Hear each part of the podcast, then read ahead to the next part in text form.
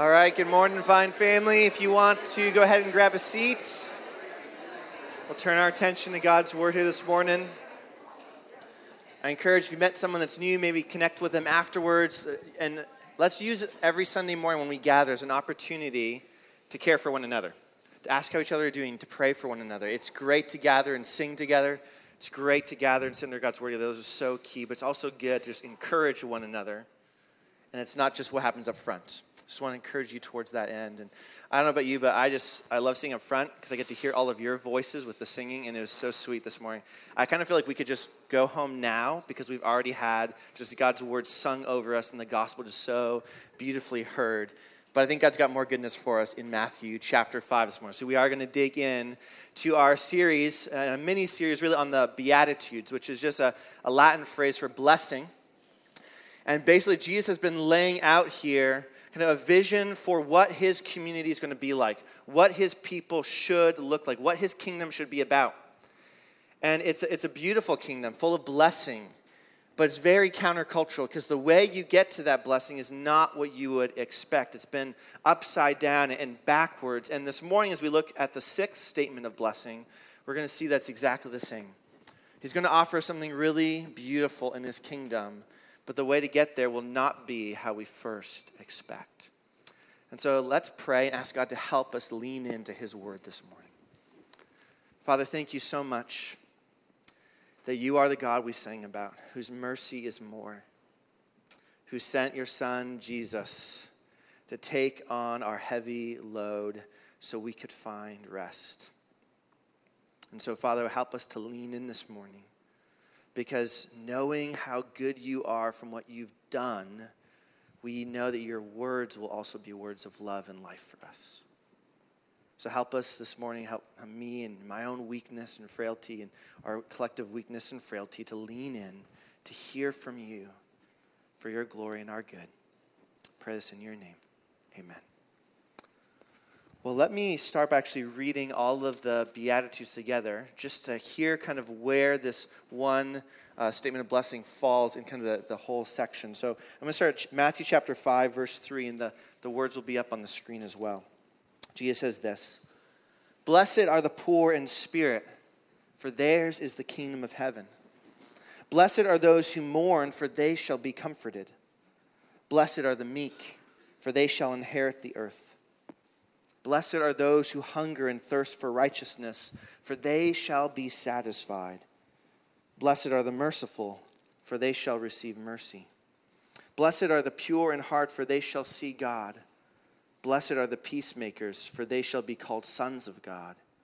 Blessed are those who are persecuted for righteousness' sake, for theirs is the kingdom of heaven. Well, this morning we're looking at verse 8 in particular. Blessed are the pure in heart, for they shall see God. The blessing that Jesus offers here is the chance to see God. But what does that really mean, and what's so good about seeing God? Well, I think we have a small taste of that actually in our own conversations. In the sense of how many times have you sat around with maybe friends or coworkers uh, family, and the conversation eventually wanders off to some type of topic like this a man, let me tell you, a couple weeks ago, someone gave me some sweet Packers tickets, and I got to sit only 12 rows from the Packers bench. I got to actually see Aaron Rodgers. And the other, next person jumps in is like, Well, you think that's cool? Man, one time I got to see Bon Iver in concert at a coffee shop and talk to him. It's like, Well, I was once in San Francisco and Tom Cruise came in and sat one table over from me. That was so cool. Now, all of those are hypothetical. I've, hypothetical. Have not experienced any of them. If you want to hear a great story, ask Casey Johnson, pastor of Redeemer City, how he came to play Shaq in Shaq's house at ping pong. And he won, yes. Um, true story. That is a true story. Uh, so ask him about it sometime. He's a world traveler, Casey Johnson. Um, but there's like something really cool about that, right? You're like, whoa, like it's so amazing. And it's like this awesome thing to be close to greatness. Whether it's like fame or money or power, there's something in us that oftentimes in our human hearts gravitates towards that. And I mean, if you just meet them, that's one thing. But if they were like on your phone in your contact as a speed dial friend, that would be a whole nother layer of awesomeness, right? And on one hand, Jesus is essentially saying here there's a right desire in the human heart to be close to this greatness. You're just setting the bar way too low. I mean, in my kingdom, you get to see God. That, that is blessing. That is amazing. I mean, if you want to talk about power, he's the one that made everything. If you want to talk about riches, he owns everything. If you want to talk about fame, he's done more things that would blow your mind than anyone else, far and above and beyond. We're so often settled for too low. You can think about, imagine if you got the chance to hang out with a theater student from UW, just to hear a little bit about their life and what it's like to be in theater. That might be kind of cool, especially if you like acting or drama. But imagine if you had that chance, but then last minute you found out your favorite actor or actress was willing to spend that day with you, you would drop that theater student and go hang out with that actor or actress, right? Because I mean, whoa, this is such a unique, awesome opportunity. And God is light years better than that. He is amazing. And yet, maybe this morning, it's like, okay, that sounds great in theory, but I don't know if there's actually anything in my heart that really that much desires to see God. And it could be because this morning you're not actually really sure about the whole God thing. You're just exploring still. Maybe you would call yourself a follower of Jesus, but God can be sometimes so fuzzy and, and abstract that it's hard to be like excited about seeing Him because I, I don't even know. Like I, I can get my hands on, on famous people, but God just feels so indistinct and fuzzy as a category that is He really worth seeing? And that can be there in our hearts.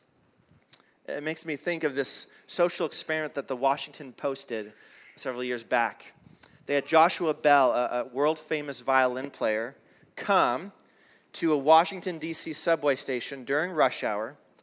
And he was playing a, a violin worth $3.5 million. And he played 45 minutes of music by Bach, some of the most complicated violin pieces, at rush hour.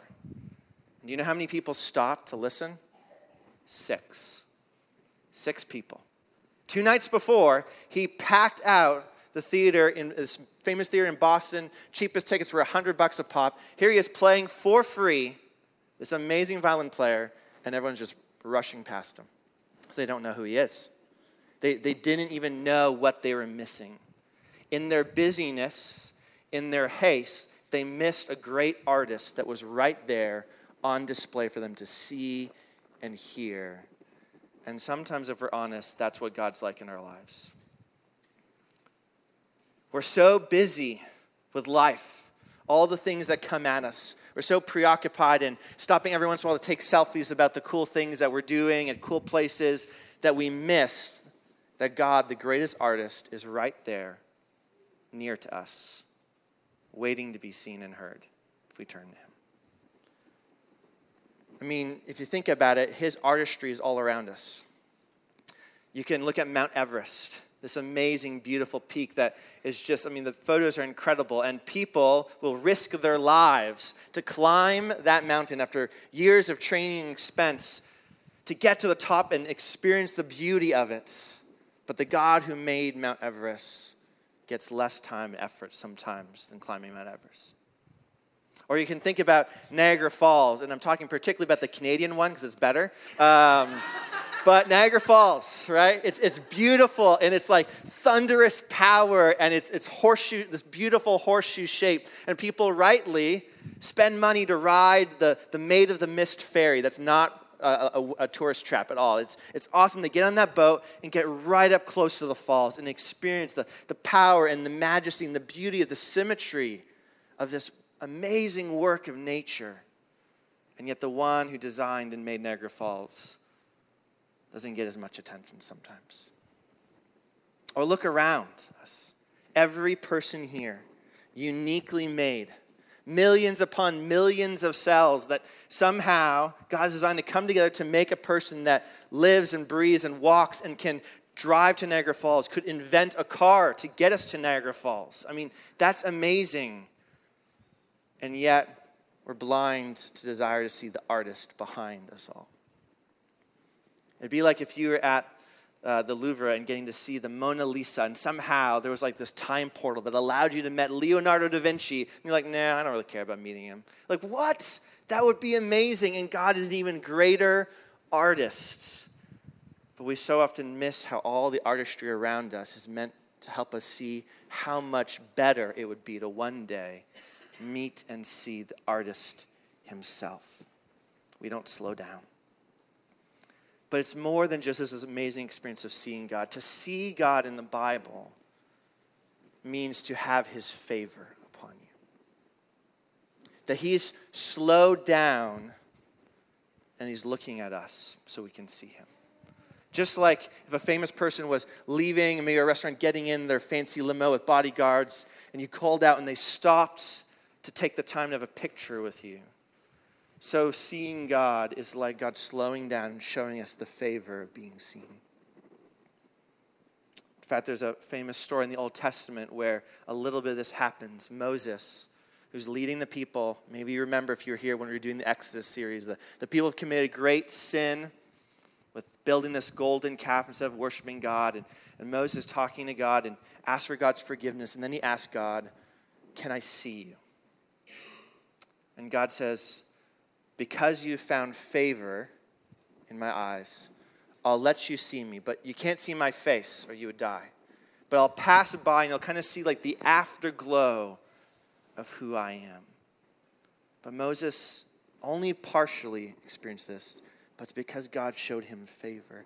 In fact, this idea of seeing God and God seeing us became such a, a, a image of God's favor towards the people that the great traditional blessing of the Jewish people, found in Numbers 6, says this The Lord bless you and keep you.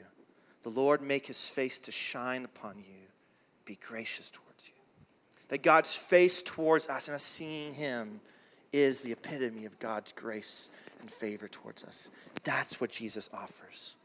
To one day God's one day see God face to face and now to experience his favor, his turning towards us. So, how can you see God in that way? How can you be with Him? Well, if you want to hang out with famous people, I've noticed you have to become famous. You have to become like them, right? Generally, actors and actresses hang out with each other. Famous sports players hang out with each other, right? Politicians hang out with each other. And so, I guess if you wanted to hang out with any of those people, you could try to become just like them and change everything about your exterior life. Get that job, get that money, excel, do whatever it takes. And again, Jesus says, You're kind of right. If you really want to see God, you do have to be like Him. But it's not about the externals primarily. So at the end of chapter 5, rounding out a lot of his teaching in the short section here, Jesus says, You therefore must be perfect as your heavenly Father is perfect. If you want to see Him, be like Him, and He's perfect. Or as Jesus would say in the Beatitude, perfection looks like being pure in heart. Be pure in heart. But as soon as we read that phrase, I think we need to understand what does it mean to be pure in the heart? Because in our culture, the heart is the place of emotions, right? So Disney's taught us to follow your heart, which essentially means ignore what your brain is telling you in logic and just follow and run after your feelings. That's not what the Bible means when it talks about hearts. When the Bible talks about the heart, it's the center of who you are. It's the place where, yes, your emotions and your passions or your desires are, but also what we would call the head, where your thinking and reasoning and will reside. All of that together is your heart. Your heart is the core of who you are. And Jesus says, in order to see God, you must be perfectly pure at the core of who you are. Uh, the word pure can also be translated clean. And you can have the image of like that white shirt, right?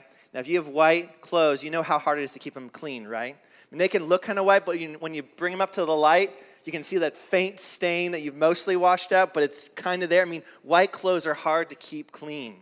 But Jesus saying that's the level of cleanness you need to have at the core of who you are to see me.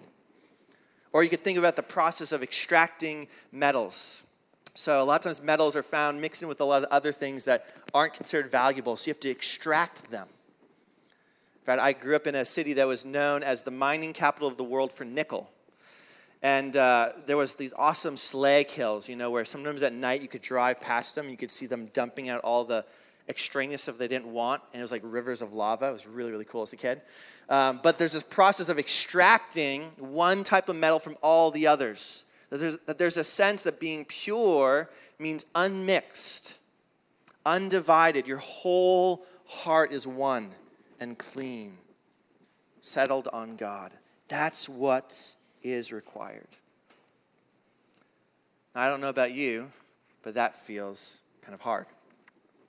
To have a heart that's absolutely pure, absolutely undivided. And so, since it's so hard to have our hearts there, we often tend to compensate by working really hard on cleaning up the outside. Because, after all, right, I mean, if external things are dirty, it's easy to clean them up. Like if your floor has like food all over it, you just pull out a broom, five minutes later, boom, your floor is clean. But guess what? When you find selfishness and greed and lust and anger and jealousy in your heart, there's no vacuum you can just pull out. In five minutes, you're all clean as there. And so we can be tempted to say, well, if I can just keep the exterior clean enough, if people can look at my life from the outside and see everything's looking good, then maybe they won't peek behind that and see what's actually at the heart. And so that's why so often, right, in our conversations, how are you doing? Fine, good. End of conversation. Don't pry. Or on social media, right? We post all the vacation pictures and all the sweet messages, but everything in between gets left off because we have to project something that seems good. Because then maybe no one will see what's actually there on the inside. And while we do this so often ourselves, isn't it ironic that when we see other people doing it, we know right away it's foolish? And we have a term for it, right? When we see other people doing it, we call it hypocrisy. Like, you hypocrite, make sure your outside matches up with your inside. And yet, we can be tempted to do the exact same thing. And here's the thing for those who are connected in some way to God or religion, it's especially a temptation. Because you know, maybe more than others, how important it is to be pure in hearts. And maybe you look around a room like this and say, well, everyone else sure seems to have it together. I must be the only one that doesn't have a pure heart, so I better button things down so that no one can see and find me out as the one person here that's impure. We can be tempted to do this, but it's not a path leads to blessing. Jesus, in fact, spoke to the religious people of his day. Matthew chapter 23, we read this Woe to you, scribes and Pharisees, hypocrites! For you clean the outside of the cup and the plate, but inside they are full of greed and self indulgence. You blind Pharisee, first clean the inside of the cup and the plate, that the outside also may be clean. I mean, can you imagine if you went over to somebody's house and you saw these amazing like china dishes they're all beautifully polished and they go to serve you this mug to put your nice coffee in and there's mold growing in the inside you feel like that is disgusting i'm not touching that right and yet so often we spend all this time just polishing the outside so no one will look inside and see the mold in our hearts it doesn't work and this is so key to see because actually the Bible is really clear that if you don't clean the inside of the cup, you can't see God. This isn't just here in Matthew 5. Moses couldn't see God's face or else he would die. Psalm 24 says, Who can ascend the hill of the Lord and enter his dwelling place? Only he who has clean hands and a pure heart. Proverbs 20, verse 9 says this Who can say, I have made my heart pure, I am clean from my sin? The answer is no one. And at the end of the Bible, Revelation, talking about the new heavens and new earth, the perfect world says, nothing unclean will ever enter it. And so we have a problem. Because the greatest blessing to see God feels completely out of reach. Because we all have impure hearts, don't we? It's like that, that VIP lounge that looks so amazing, inviting, but you're not allowed in. You know, maybe if you've been in an airport and you have the several hour delay and you see the other people who get to go in the nice VIP lounges and have the buffet food and you have beds to sleep in or something and you're stuck in like the lazy, you know, chairs out in with everybody else. You're like, man, it'd be so nice to be in that VIP lounge. Well, God is set apart. And it doesn't say VIP only, it says pure in heart only. So, what, what can we do? Well, sometimes we are tempted to say, well, I, I won't try to fake it, but maybe, maybe this whole standard thing is just way too high. I mean, shouldn't God lower the standards? I mean, if his standard is perfection, then everybody's toast. Mean, surely he's just going to lower the standard that I'm going to be like mostly pure enough. I'm mostly pure on most days, and so that, that cuts it, right? No, it doesn't, because we don't get to set the bar. We don't get to set the bar. Uh, I don't know if anyone here can dunk a basketball net. If you can, props to you. I cannot. Uh, but I remember as a kid, not being a huge basketball fan, but every birthday when I blew out the candles, I always wished that I would be able to dunk a basketball net, okay? because um, I thought it was so cool, right? Like that's the only part of basketball that seems cool to me is dunking. Um, and uh, so every every birthday I'd blow out the candles, and then like the next day I'd go to school, and like when no one was looking, I'd try to go by the basketball net, just hope somehow God given me this amazing ability to like jump five feet in the air and dunk. Okay, never happened. I still can't dunk even with all my growth. Okay, now I can dunk in my own driveway when you have those. Uh, you know, portable basketball nets where you can lower them down. Man, I can do some awesome dunks on those. You just lower it to like five feet high. You can do like 360 dunks and everything. It's awesome, okay? But I would be a fool if I went from dunking in my basketball net five feet high to walking into a real gym in a real game and thinking I could still dunk there. And yeah, that's so often what we do with God. We set our own standard and think we're doing so great, but we're fools to think that in the real game of life, where we don't set the heights of the bar, that we could still dunk. We can't. His standard is perfection. He's so clear on that. And so we're in trouble if we were to end here. But thankfully, this is not where God leaves us. Because, see, sometimes you might think, well, God doesn't want the impure people because he's like a sick person. That if the impure people showed up, he'd get contaminated, right? That's not what's going on. It's the complete opposite. God is so pure and holy that if we entered his presence in our current state on our own, we would be consumed like impure metals. God doesn't say, only the pure in heart can see me for his protection. He says that for ours. And yet, amazingly, God did something about that gap. God the Son, Jesus, came to earth and took on a human form so that we could see God. In the Gospel of John, we read these words in chapter 1 No one has ever seen God, the only God, he's talking about Jesus in the second spot, who is at the Father's side, he has made him known. And later, before Jesus goes to the cross, his disciples ask him to show them the Father, and he says, Don't you get it?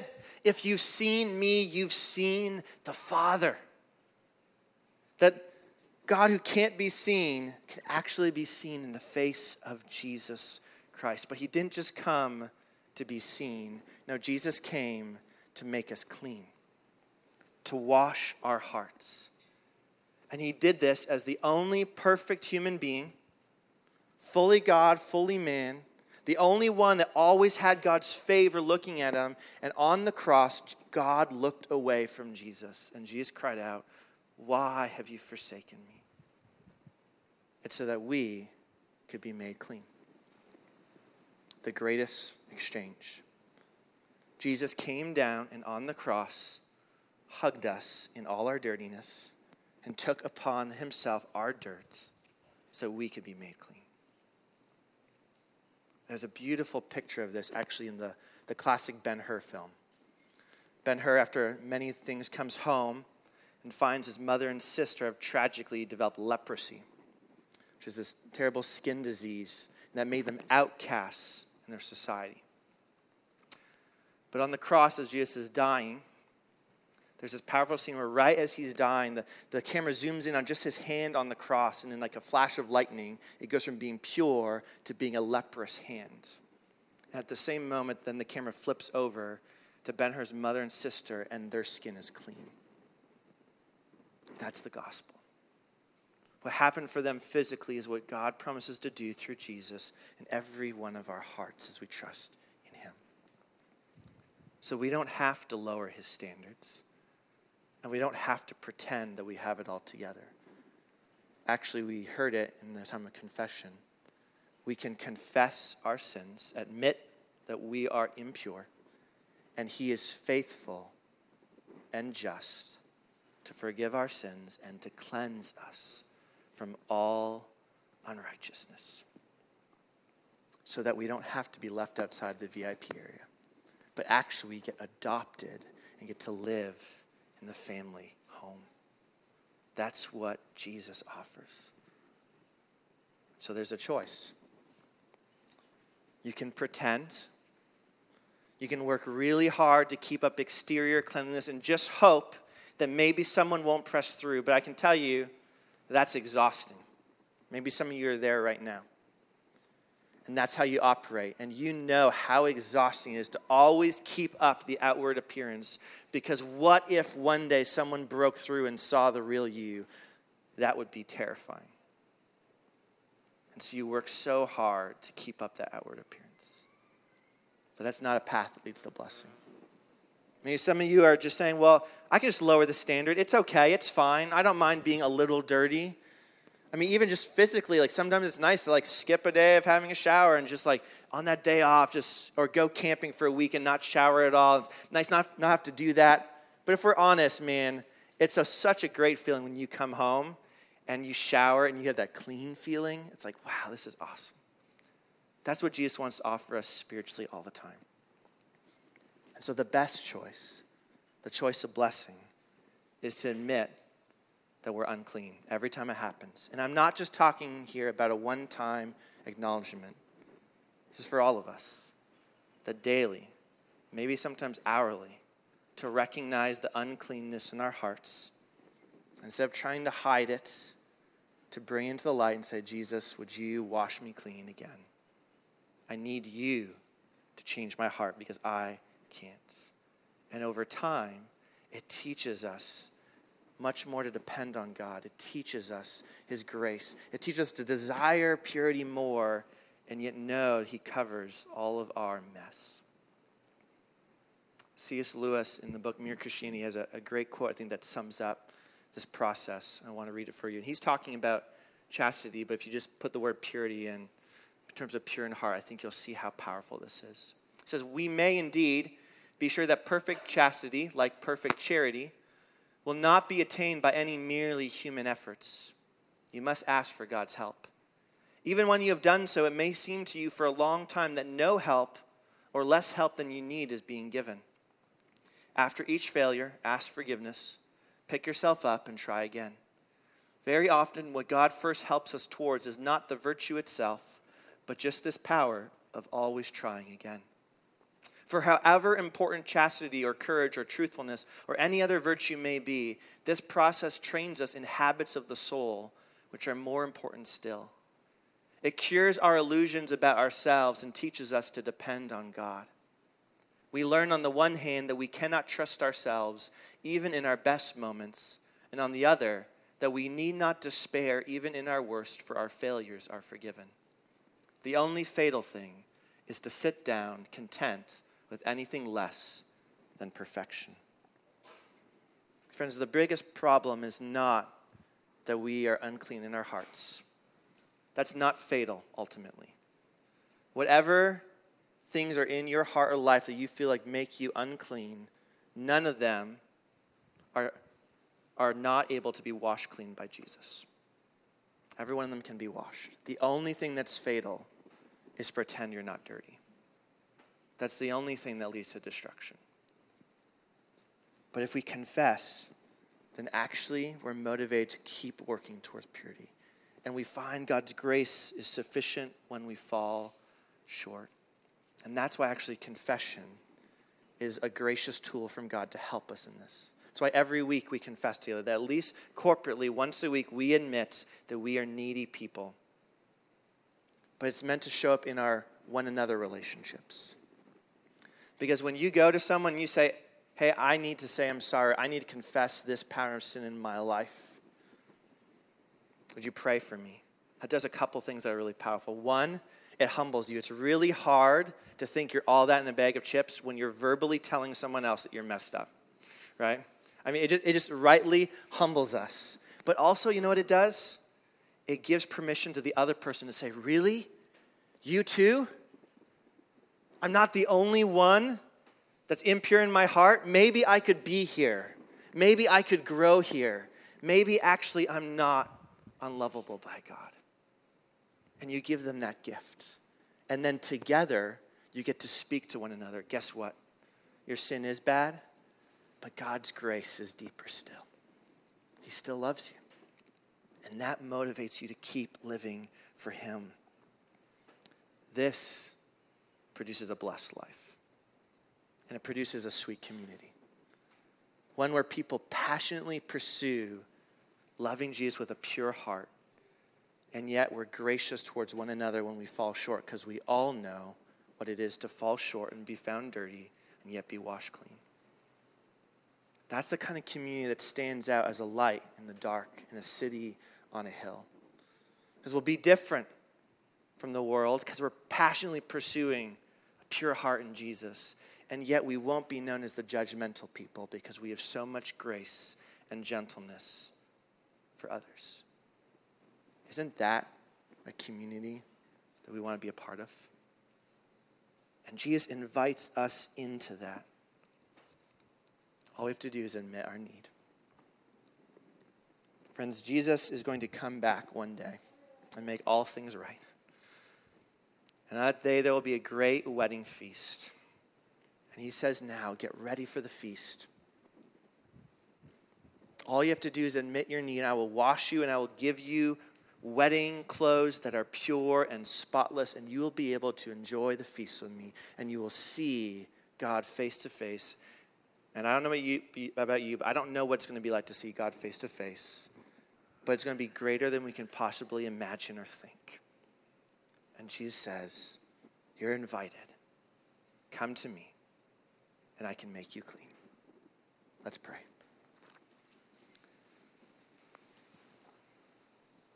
Father, I'm grateful for these words from Scripture. See what kind of love the Father has given to us that we should be called children of God, and so we are.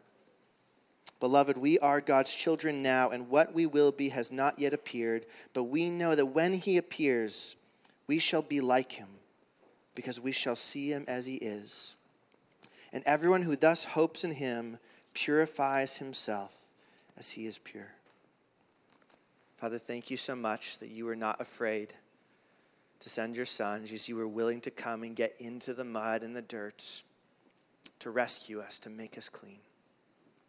So I pray just very simply that you would lead every person here to reach out to you to ask for your washing and being made clean. That no one would hold back. And that you would help us to, in an ongoing way, depend on you to walk out a life of cleanness for your glory knowing you are so faithful to wash us again and again and again. Pray this in your name. Amen.